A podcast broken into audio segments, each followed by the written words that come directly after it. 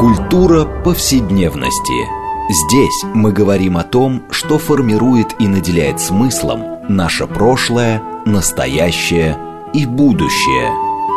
Ведущая, главный редактор издательства «Новое литературное обозрение» Ирина Прохорова. Культура повседневности. Программа предназначена для лиц старше 16 лет.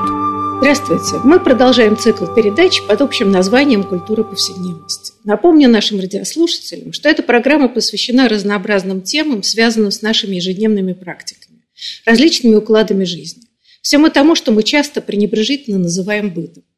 Однако наша программа стремится показать, что многие стороны повседневности являются важнейшей частью культуры и во многом предопределяет и формирует ее развитие.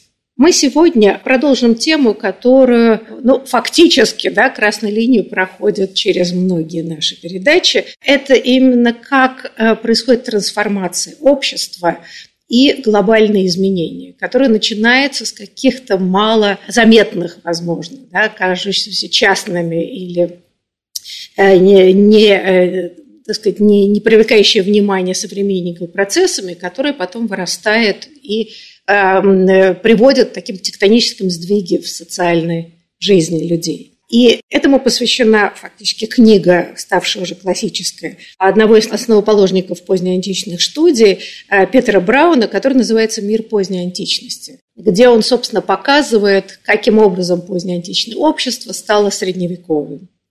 И мы об этом мире поздней античности и о трансформации общества поговорим с нашими гостями. Я представлю, это Петр Шувалов, историк и археолог, доцент Санкт-Петербургского государственного университета. Здравствуйте, Петр. Здравствуйте. Второй наш гость Сергей Воронцов, религиовед, православный Свято-Тихоновский гуманитарный университет. Здравствуйте, Сергей. Здравствуйте. Я Ирина Прохорова, главный редактор издательского дома «Новое литературное обозрение», ведущая программы.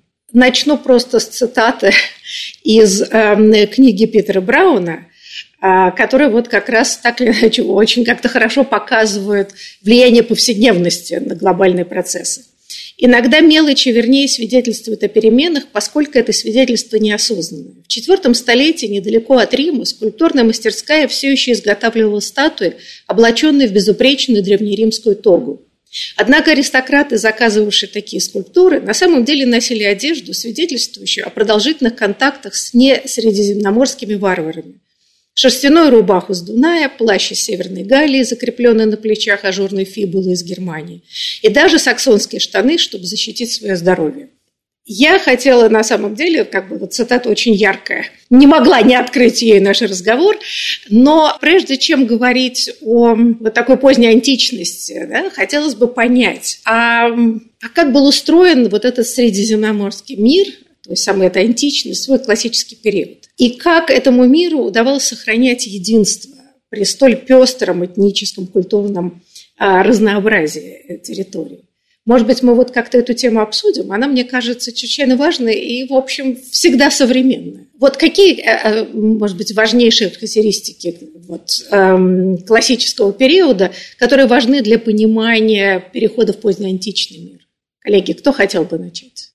Я думаю, что, во-первых, когда мы говорим о единстве античного мира, нужно понимать, что это во многом кажущееся единство. Единство, которое сохранялось благодаря сохраняющемуся разнообразию, не в современном смысле мультикультурности, это очень важно понимать, а в смысле полисной культуры. То есть каждый из городов этого средиземноморского лягушатника, каждый город на берегу, сохранял свою идентичность, сохранял эту важную принадлежность себе. И это объединение, это единство, оно не было жестким, не было таким унитарным, что ли, И то единство, которое сохранялось, оно прежде всего было между элитами. И это единство обеспечивалось образованием, единством эллинистического образования, единством пайдеи во многом. С этим, наверное, было связано и единство образа жизни некоторого, ведущего к разного рода культурным обменам, и в том числе к тому, что они начинали все носить штаны не обязательно Ну, то есть не то уже, а там, не знаю, штаны или как какие-то рубахи, несвойственные, собственно, Риму или там греческим городам и так далее. Да, я думаю, что это абсолютно верно, да, сказано. Мне единственное, что нужно, наверное, отметить, что античность не ограничивалась, ну, по крайней мере, в представлении, наверное, Питера, в смысле Петра Брауна, да, не ограничивается только средиземноморским миром, а также включает в себя и заальпийский мир, вот, допустим, ту же Галлию, Британию, правобережье Рейна, правобережье Дуная, то есть современную Южную Германию. Вот эти области, они, с одной стороны, принадлежат античному миру, но, с другой стороны, они не входят в Средиземноморье. И Питер, по-моему, как раз воспринимает это, в первую очередь, как вот эту узкую такую зону, да, где, вот, собственно, Средиземноморье в прямом этом смысле, а античная культура шире. И единство, собственно, Средиземноморья в узком смысле этого слова, оно, конечно, восходит вот к единству эллинистическому, но не только. Тут ведь надо понимать, что это единство возникло еще в конце бронзового века, собственно говоря, когда вот те таинственные события, которые греки запомнили как Троянскую войну, в некоторой степени это все объединили, и глобальное передвижение населения, перед этим плавание микенцев там, которые сейчас более-менее уже установлены благодаря археологии. Так что этот мир давно един. Он имел некоторые такие тенденции распадаться на локальные такие регионы, там, допустим, Западное Средиземноморье в основном карфагенское, да, центральное в основном потом стало греческим, восток, там, Левант, он такой финикийский, скорее, и так далее. Вот, но, в принципе, некоторое единство у него было, видимо, изначально, и поэтому нет ничего удивительного, что оно и сохранялось долго, да и вплоть до, собственно, наступления нового времени. Лингва франка, которая в начале нового времени все это тоже объединяла, портовый жаргон такой морской, он, в принципе, тоже наследие вот этого какого-то общего единства. Ну, до сих пор, в конце концов, Тунис в значительной степени франкоязычен, так что это сохраняется. Петр Браун цитирует Сократа, который говорил, что мы живем вокруг моря, как лягушки вокруг пруда. И по его утверждению, что, собственно, вот это Средиземноморский мир, да, продолжал эту как бы логику развития, и в эпоху, когда уже эта метафора не очень работала, но эта иллюзия долго сохранялась и, в общем, была частью идентичности античного мира. Но вот мне хотелось продолжить разговор, который Сергей поднял. Это космополитическая аристократия. Вот как бы этот мир, который населен был очень многими разными народами, верованиями, локальными богами, каким-то образом все равно входил в идею империи. Да, так вот, чем империя это скреплялась? А при таком наличии, да, многообразия невероятном, которое, казалось бы, ну никак не могли себя ассоциировать. А вот, Сергей, может быть, немножко поподробнее о роли образования. Читая это, я как-то все время примеряешь волей-неволей на какие-то более поздние времена. И мне кажется, что это важнейшая история, связанная с империями. Вот в связи с этим классическим образованием. Да? Может быть, мы об этом поговорим.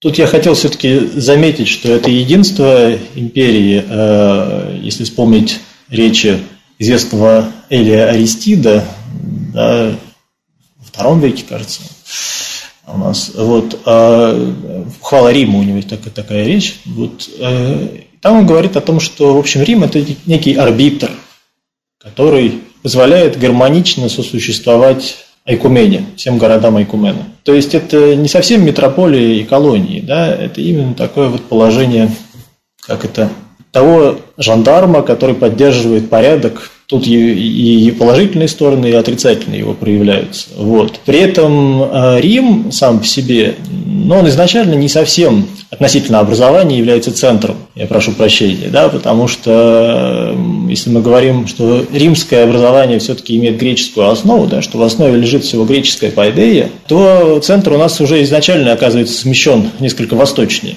И эта пайдея, собственно, ведь она направлена на формирование человека как такового.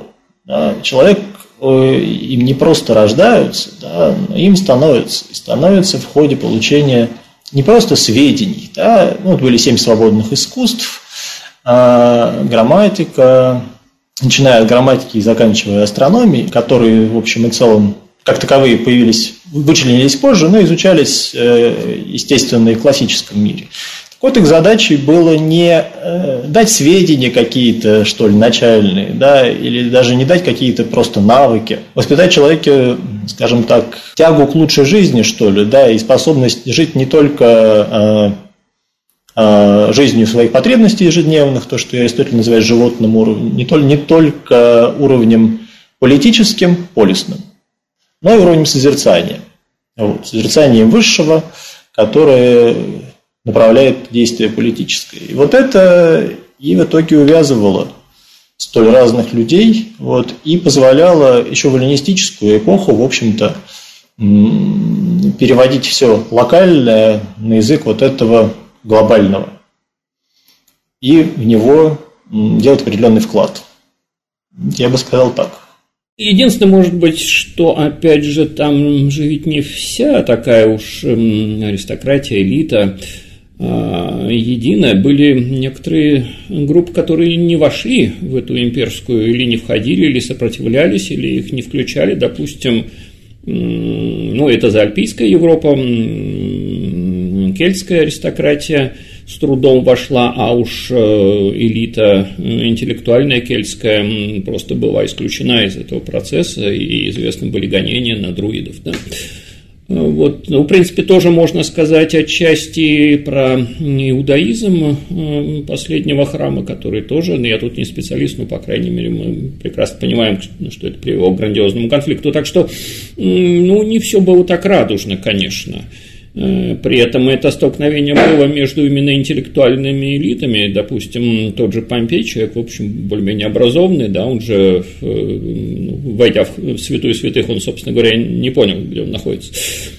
Так что тут есть некоторая, видимо, подоснова, какая-то более глубинное единство этого всего, и я не исключаю, что здесь что-то есть еще более глубинное, нежели чем просто распространение вот этого эллинистического комплекса Пайдеи, который, безусловно, очень важно, но вот не легло ли оно на что-то тоже предшествующее, какой-то фундамент?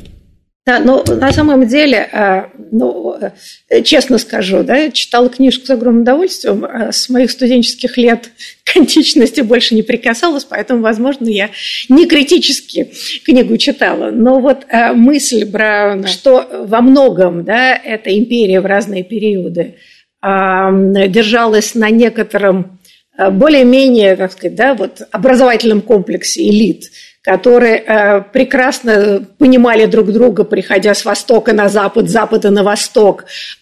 И, значит, вот это было некоторое единство. А варвары были не только снаружи, которые атаковали Рим, но и внутри, в лице крестьян, жизненный опыт и уклад жизни, который был совершенно далек от элит. Вот мне показалось, что это очень важные момент, да, что, с одной стороны, космополитическая элита, говорящая на латинском и греческих языках, несущая, так сказать, да, вот, невероятно богатые культурные слои, да, и наследие, и все прочее, а с другой стороны, вот совершенно другой уклад жизни, который в какой-то момент пришел в столкновение.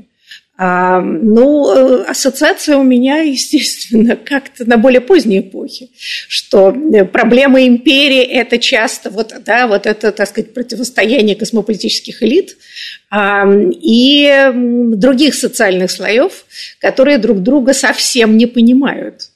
И в данном случае хотела как раз спросить Сергея, не в этом ли во многом причина вот тех колоссальных конфликтов, которые возникают в поздней античности, где такой получается колоссальный разрыв между локальными культурами, очень разнообразными, да, и вот таким космополитическим типом образования? Да, спасибо. Я думаю, что до некоторой степени чуть ли не наоборот. То есть то, что я сейчас скажу, не исключает конфликт. Но на самом деле эта мысль еще, так сказать, одного из крупных историков поздней античности, более ранних, чем Петр Браун, так сказать, раньше поколения Санта-Манзарина, вот, о том, что на самом деле вот эта высокая культура, как раз в ходе того, что называется поздней античностью, в ходе христианизации во многом, она демократизируется. И один из аспектов этой демократизации является ее проникновение вниз по социальным слоям и по разным регионам. Почему это происходит, очень понятно. Да? То есть эллинистическая культура, когда она была такой, какая она есть, она себя не очень считала нужной распространять среди крестьян, скажем так. Зачем? Но христианский епископ, он до некоторой степени был вынужден это делать. Да, он вынужден был нести Слово Божие горожанам, а потом и селянам. И вместе с тем он был вынужден нести некую пайдею, так или иначе. И, может быть, даже в порядке вольной мысли, некоторое, если не единство, то некоторая связность языка, которая появляется между элитами и городским населением, и более низшим, оно ведет отчасти к тому, что этот конфликт, эти конфликты, они могут выражаться уже в таких движениях, еретических, например, религиозных, и не только в них. То есть, как раз отчасти конфликты обостряются благодаря тому, что расширяется общее поле. Я бы так сказал. Один из факторов. Они, конечно, обостряются, но такое впечатление, что локальные силы или локальные элиты, допустим, арамейская, сирийская элита или та же гальская, они как-то в какой-то момент начинают больше думать о своем локальном каком-то пространстве. Опять же, не следствие ли это чего-то более древнего, который здесь снова начинает заявлять о себе? В конце концов, Семитский Восток – это как раз зона распространения определенного типа христианских, так скажем, вариантов, не будем говорить ереси, потому что это более, так сказать, такое уже обозначение условное, или, в конце концов, образование всего этого самого гальского единства на Западе, за Альпами, которое приведет к формированию Западной Европы, то есть, такое впечатление, что все единство империи, в данном случае культурная, мы с вами совершенно не обсуждаем, как я понимаю, политику и, в общем, военную сторону, то вот это единство культурное, оно как-то не до конца додавило локальные эти группы, они сосуществовали, то есть получается, что у нас действительно в силу каких-то процессов большей демократизации стали локальные феномены более видны. Может быть, правда, видны, мы, может, просто их не очень видели за всей этой блистательной культурой II века, не обращали внимания на нее так. Вы знаете, но тут есть любопытный момент, и я хотела спросить коллега, начнем с Сергея, что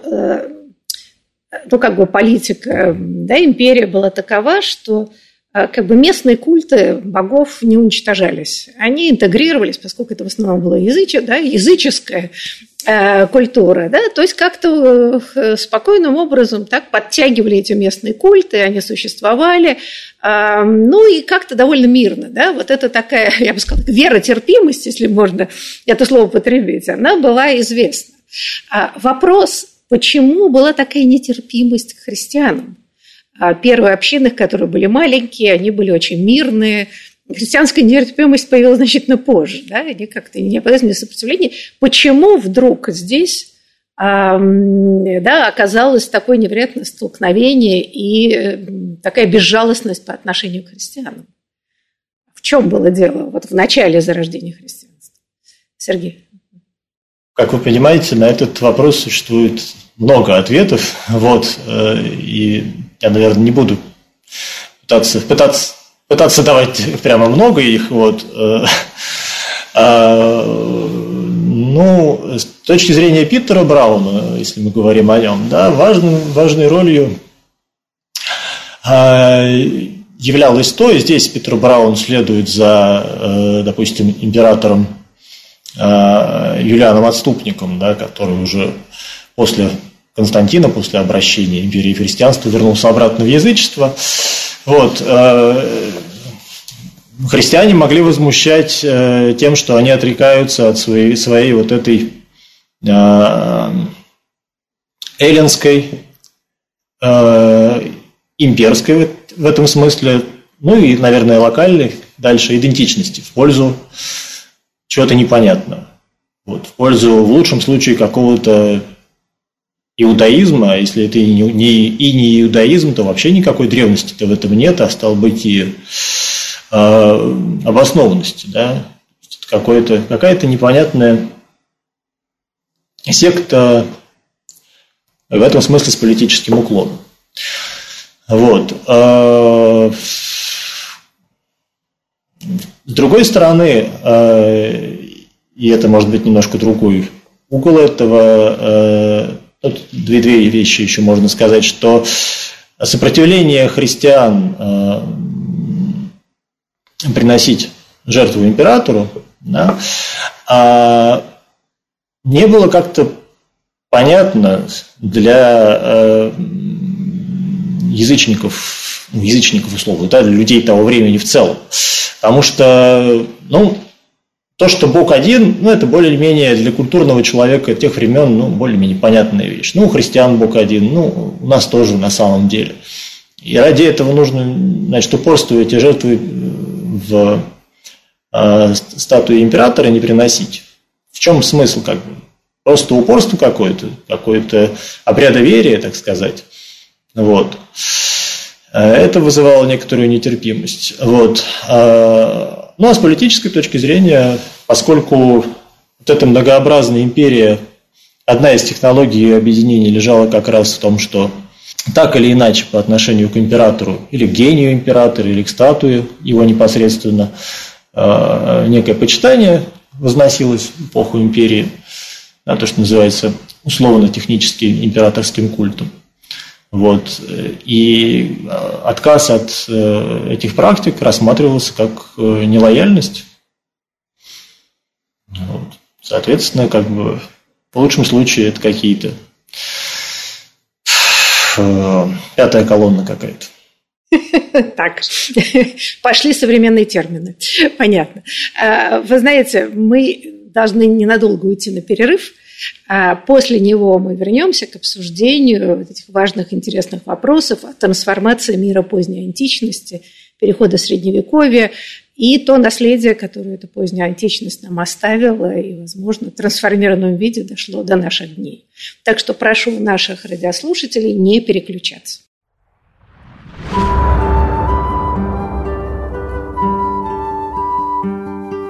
Здесь мы говорим о том, что формирует и наделяет смыслом наше прошлое, настоящее и будущее. Культура повседневности. Мы продолжаем нашу программу в рамках проекта «Культура повседневности».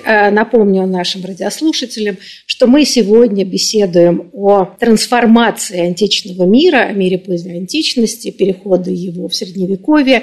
И, собственно, нас интересует вопрос о том, как изменения в повседневности, в чувствах и верованиях людей приводят к таким серьезным, я бы сказала, фундаментальным изменениям в способе и укладе жизни. И напомню, что мы опираемся, как обычно, в наших программах на какую-то важную книгу. Это книга Петра Брауна, одного из основоположников позднеантичных студий, которая называется «Мир поздней античности».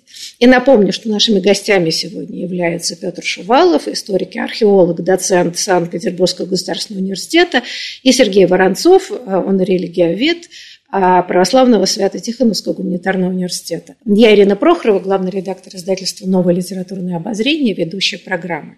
Мой вопрос, который адресовала Сергею до перерыва, это причина гонения на ранних христиан. Петр, вы не хотели бы что-нибудь добавить по этому поводу? Во-первых, очевидно, что то, что сказал Сергей, это безусловно так, и спорить конечно, не собираюсь. Но хочется добавить, что все-таки тут у нас есть гонение на друидов. И это гонение на друидов, в общем-то, может быть, началось и раньше, смотря с чего начинать, да и смотреть, но, по крайней мере, было более эффективным, чем гонение на христиан, и друидизм не сохранился. Встает вопрос об отношениях империи и самого иудаизма. Так что, наверное, есть какие-то специфические черты, во-первых, у этих всех трех религиозных сообществ, которые вызывали агрессию со стороны центральной власти. Может быть, сейчас подумать еще можно вспомнить, или специалисты, кто занимается религией, назовет еще более какие-то другие, да, случаи такого же сорта. Вот. Но я думаю, что кроме этого у христиан было что-то такое очень специфическое, личное. Вот. И именно, потому что на них какое-то впечатление, что идет какая-то особая атака именно со стороны, похоже, средних таких, как бы мы сказали бы, мещанских вот слоев общества, которые, видимо, их как-то не очень долюбливает. И отголосками этому являются, ну, в общем, в некоторой степени успешные преследования христиан, успешные в том смысле, что общество, похоже, хотя бы частично это поддерживает. То есть в христианах видят, видимо, все-таки что-то не совсем хорошая. Не все, но вот кто-то явно видит, и на этого кого-то, видимо, власти пытается положиться, начиная с Нерона, да, и кончая уже, собственно говоря, знаменитым великим гонением. И, наверное, в этом была какая-то вот черта, которая схожа с некоторыми современными такими сектантами, да, вот какая-то такая замкнутая такая вот обособленность от общества, а вместе с тем, ну, какая-то некоторая направленность этой активности на переформатирование этого общества. Видимо, вот что-то здесь, мне так кажется. Ну, вот на самом деле мне показалось очень важным в книге Петра Брауна его как бы такие, да, два утверждения, во всяком случае, вопроса поставлены, что в отличие от частой традиции показывать, значит, как бы неуклонное развитие христианства от начала и постепенности, то с его точки зрения, что постепенности не было, то есть довольно быстро это религиозное увлечение из каких-то таких маленьких сектантских групп, ну, где-то вспыхнуло невероятно, так сказать, популярное учение, которое увлекло за собой людей. И вот интересно все-таки, вот, Сергей, с вашей точки зрения, но все-таки и второе его утверждение, вообще, видимо, это с легкой руки Маркса, которое перешло в советские учебники, нам все время всю жизнь рассказывали, что это была религия рабов, что вот угнетенные рабы вот восприняли эту идею воздаяние за страдания, значит, после смерти и так далее. Петр Браун пишет совсем о другом, что вообще никакие не рабы, а средний класс, то, что мы сейчас назвали. Вот, может быть, мы обсудили эти интересные вопросы. Вот что вот в этом среднем классе, то есть ремесленники, уважаемые, там, выходцы из армейской среды и все прочее, увидели в этой религии для себя столь важное. И почему это вдруг так невероятно, да, ну мало ли было сект и продолжает быть, почему это вдруг охватывает такие широкие слои общества? Как это связано с каким-то, да, вот, трансформацией внутри самих обществ? Сергей, что вы скажете? Христианство, одна из главных его особенностей, и в тот период, и в последующие, это то, что есть церковь как некоторое объединение, скажем, которое между локальными союзами вот этих вот верующих довольно сильное, вот, сильной связью с одной стороны, с другой стороны выстраивает довольно мощные, особенно по первоначалу, да, если мы говорим о III веке, до обращения империи в христианство, довольно высокие границы по отношению к остальному обществу. Это, с одной стороны, действительно может вызывать и вызывало неприязнь со стороны масс. Вот. С другой стороны, это же было и привлекательно для того самого, скажем, для некоторых представителей этого среднего класса, поначалу, которые оказывались не удовлетворены эллинистической культурой с ее особенностями, да, с ее все-таки жесткой локальностью на каком-то уровне. Вот, когда они оказывались выброшены оттуда, и им приходилось, то есть, в мире, от которого они хотели, так сказать, какого-то глобализма, да, там вот все-таки в каждом полисе свои законы. В общем, Тетиан, известный апологет ранний, на это очень ругался. Должны быть единые законы. Церковь, ну и христианство такие законы предоставляли. Вот. В отличие от других объединений, да, важна именно эта жесткость границы, замыкавшая среди прочих разных вещей еще и средства, которые там обращались внутри христианской общины. Деньги, которые христиане кому-то жертвовали, они шли христианам же.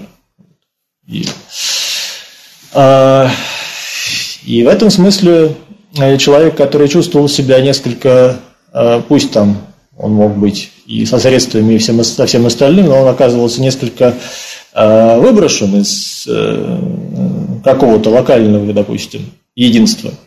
Вот. Он мог найти себе крепкое прибежище и, так сказать, новую идентичность в рамках христианской общины. Вот. Это было привлекательно на первом этапе. Есть еще и второй этап, связанный с христианством и пайдеей. Вот.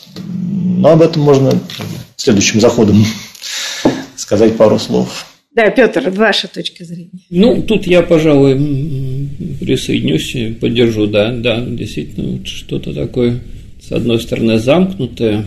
Другой вопрос, вот, может быть, надо понимать, что у нас картина, в принципе, в значительной степени, начиная уже с IV века, искажена традицией наших источников, которые в значительной степени потом прошли через сито христианства. И есть подозрение, что мы немножко переоцениваем степень распространенности христианства в III-IV веках. В конце концов, тот же вопрос с возможностью, мог ли Юлиан Отступник, император середины IV века, да, который был уже, так сказать, в христианские времена, лидером вот этого движения неоязычества, так назовем его, мог ли он быть успешным, если бы он проправил не 3 года, а больше, да? Ну, вот мне кажется, что здесь мы немножко зависим от наших источников и, может быть, переоцениваем степень вот христианизации основных масс. И тогда, возможно, у нас картина немножко меняется. Значит, у нас не то, что все массы среднего класса уже в IV веке христианизированы на Востоке, на Западе, естественно, еще нет. Но это только какая-то часть этого или какие-то группы, да, христианизированные, они вот начинают почему-то давить. А вот другие, которые не христианизируются, не хотят христианизироваться, те почему-то оказываются более пассивными. Вот, может быть, тогда вот такой вопрос получается. В чем дело? Почему эти фанатики оказываются более успешными по сравнению с, ну, с точки зрения античного человека, трезвомыслящими людьми с философским, хорошим, культурным бэкграундом, которые почему-то оказываются намного слабее? Ну, у меня ощущение, что Петр Браун, у него есть на это точка зрения. И, конечно, никогда ничего не бывает, я не знаю, такой, да, детерминированности никогда нет в таких процессах. Да? Наверное, если бы Юлиан Отступник правил дольше, может быть, бы он как бы язычество заново вернуло, и христианство осталось бы, как иудаизм, ну, в каких-то таких отдельных локальных проявлениях. Но не знаю, насколько Петр Браун прав, это вопрос специалистам, но он считает, что во многом поражение язычников состояло в том, что как раз вот в этой герметизации высокой культуры. Вот это, если мы говорим современным языком, отсутствие импульса просветительства, предложение уникальной, богатой античной культуры другим социальным группам привело к тому, что христианство в этом смысле в начальном этапе своем было невероятно демократическим, да, оно дало людям возможности приобщения к трансцендентальному, да, вот этой идее души, прозрения и прочее. Она казалась чрезвычайно привлекательной. И я не знаю, насколько это убедительная точка зрения, но в этом смысле то, о чем вот Сергей тоже сказал, что это как бы новая идентичность, которая оказывается такой привлекательной. Но и здесь вот я хотела бы еще немножко по тему сказать о социальной мобильности и христианстве. То, как представляет это Петр Браун, опять же, не знаю, насколько это спорно, что проблема-то заключалась в том, что социальная мобильность, особенно вот в II-III веке, когда войны, когда армия становится важной опорой государства, приводит к тому, что люди из низших сословий, не аристократы, да, становятся, да, то есть приходят в высшие слои общества. Но и как бы христианство в этой ситуации, да, оказывается вот подспорьем для людей этого. Да, вот вы говорили, Сергей, о том, что люди вышиблены из привычных вот таких, да, социальных групп, и в этом смысле не находящие себе никакой опоры. Каким образом там сын вольноотпущенника становится императором? Как он себя интерпретирует? Он никогда не был, так сказать, благородного происхождения. Вот тут, оказывается, с точки зрения Петра Брауна, христианство в данном случае дает легитимацию этой истории. Может быть, вот чуть-чуть мы это обсудим, потому что, мне кажется, это очень важный сюжет. Да, как раз, мне кажется, то есть тут важно, что... где-то времена, начиная с III века Оригена, да, известного, так сказать, отца христианской теологии, и, наверное, среди тоже очень важных отцов каппадокийцев, современников Юлиана Отступника в середине века IV, да, вот этот период характерен тем, что христианство в какой-то мере и степени, понятно, что при всех оговорках, начинает перехватывать инициативу в области пайдеи, собственно говоря. Да, то есть это греческое наследие того лучшего, что дает пайдея, рассматривается христианскими авторами как свое. Они присваивают это, да, собственно, через известный образ из книги «Исхода» про похищение сосудов египетских. Вот, то есть, понятно, они переводят стрелки и говорят, что это, мол, так сказать, язычники похитили все культурные ценности. Вот, а на самом деле-то они принадлежали христианам изначально. Вот, или там... Моисей раньше открыл, чем греческие философы. Вот. Там есть разные варианты взаимодействия. Но важно, что таким образом происходит совершенно, так сказать, такой процесс, в котором эти ценности и это наследие образованности греческой, с которой мы начинали, оно попадает в руки христиан. Как нечто не чуждое и привлеченное, а скорее свое, может быть, менее совершенное, чем Новый Завет, да, потому что, опять-таки, известная формула, по которой у иудеев пророки, а у эллинов философы имела распространение. Вот. И в свете того, что христиане-то это использовали не для воспитания каких-то утонченных риторов, да, а для того, чтобы это передать как раз среднему человеку, обывателю даже, вот,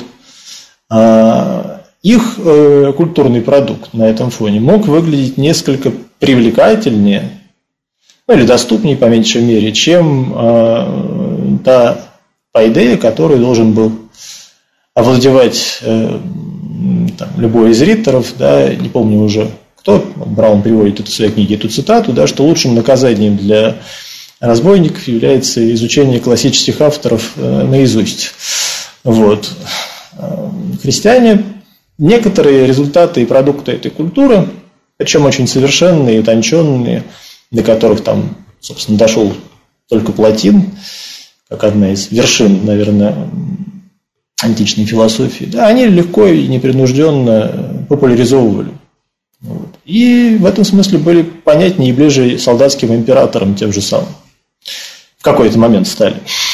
Ну, это, я думаю, что действительно так, но, с другой стороны, ведь и в античной философии были направления такие популяризирующие, демократизирующие, объясняющие все очень просто, элементарно и так далее. Так что вопрос в том, почему именно вот эти направления вдруг отошли и уступили место, казалось бы, совершенно непонятному этому восточному, да, собственно говоря, полуиудейско-эллинистическому такому странному сектантскому направлению. Ведь это, ну, непонятно. Может быть, все-таки не без власти обошлось, да? Вот если бы власть не встала бы на их сторону, то ничего бы и не... Ну, вопрос, почему власть стала на их сторону, да? Власть в любые времена ищет, так сказать, да, точки опоры. Тот самый ядерный электорат, как мы любим сейчас говорить, да, который создает легитимность и прочность. Так власть выбирает, в данном случае Константин, да, который, значит, принимает христианство, опирается на уже мощное течение, или он находит что-то привлекательное, возможность манипулировать и обществом, да? То есть, как бы, грубо говоря, ведь либо можно, ну, как бы, да, если нельзя задушить, то можно возглавить, да? То есть он пытается возглавить восходящий тренд, или он взращивает этот тренд, который оказывается удобным для власти, для риторики власти, для обоснования своей легитимности. Вот где курица, где яйцо здесь, с вашей точки зрения?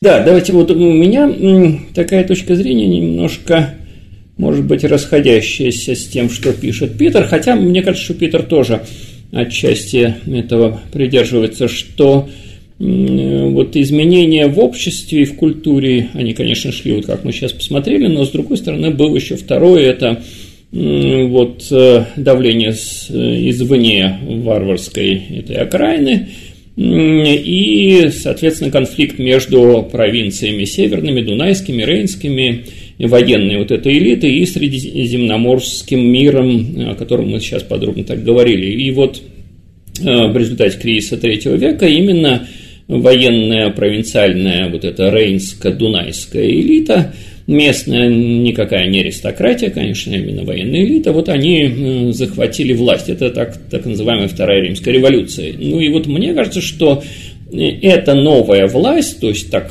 сказать, солдатские императоры, если в терминах III века, условно, ну или тетрархи, то есть императоры конца III, начала IV века, среди них в младшем поколении, собственно, и сам Константин, будущий Константин Великий, вот они испытывали некоторую, ну, своего рода комплекс неполноценности, и им действительно нужно было вот что-то, на что лучше бы еще бы опереться дополнительно. И такой гений совершенно потрясающий, как Диоклетиан, он, конечно, мог идти своим путем, а вот такому человеку, как Константину, тут что-то явно требовалось, надо что-то опереться.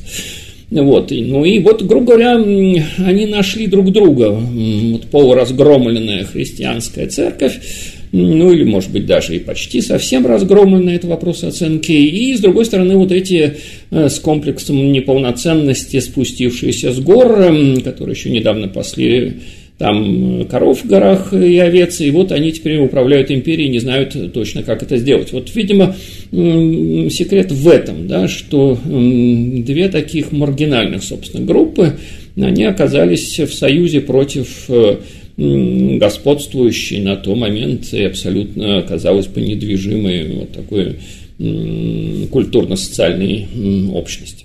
Вы знаете, ну, а вот интересно, да, мы говорим, что, да, вот цепь случайности, поступков и так далее, что выигрывает тот или иной тренд, это, в общем, всегда соперничество, да, но вот Петр Браун много уделяет места полемике язычников с христианами, и там, да, он довольно подробно говорит о язычнике Цельсе, который пишет, кажется, там, о праведном слове, что-то, простите, сейчас не помню, да, ему 2 века спустя отвечает Ориген. В общем, эта полемика идет довольно долго, где язычники высокообразованные люди, ну, как бы раскладывают по полочкам все нелепости с их точки зрения.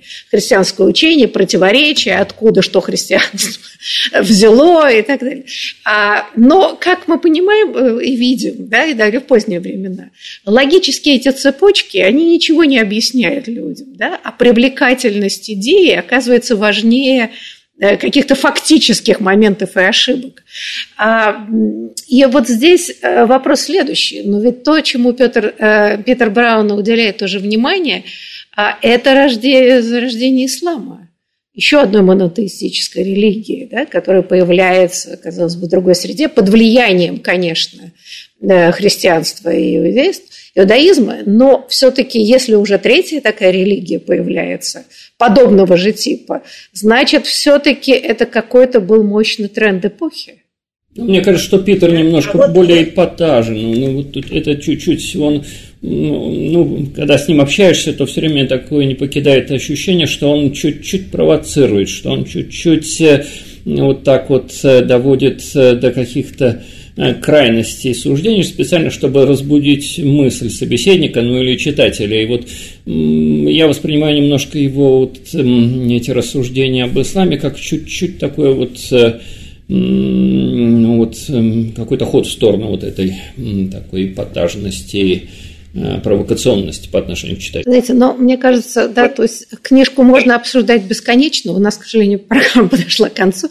Мне кажется, очень важным и очень интересным, да, при всей, может быть, спорности каких-то утверждений, это просто показывается, как складывается вот эта живая социальная жизнь, как на протяжении там, нескольких веков, от II до почти VII века, вот из разных направлений, течений, настроений, влияний, завоеваний и так далее, постепенно складывается вот то, что мы потом называем там, средневековьем. Да? Какой это сложный, интересный процесс, и как, с другой стороны, заветы позднеантичного мира так или иначе переживает века, и все равно продолжает воздействовать на интеллектуальную жизнь Европы.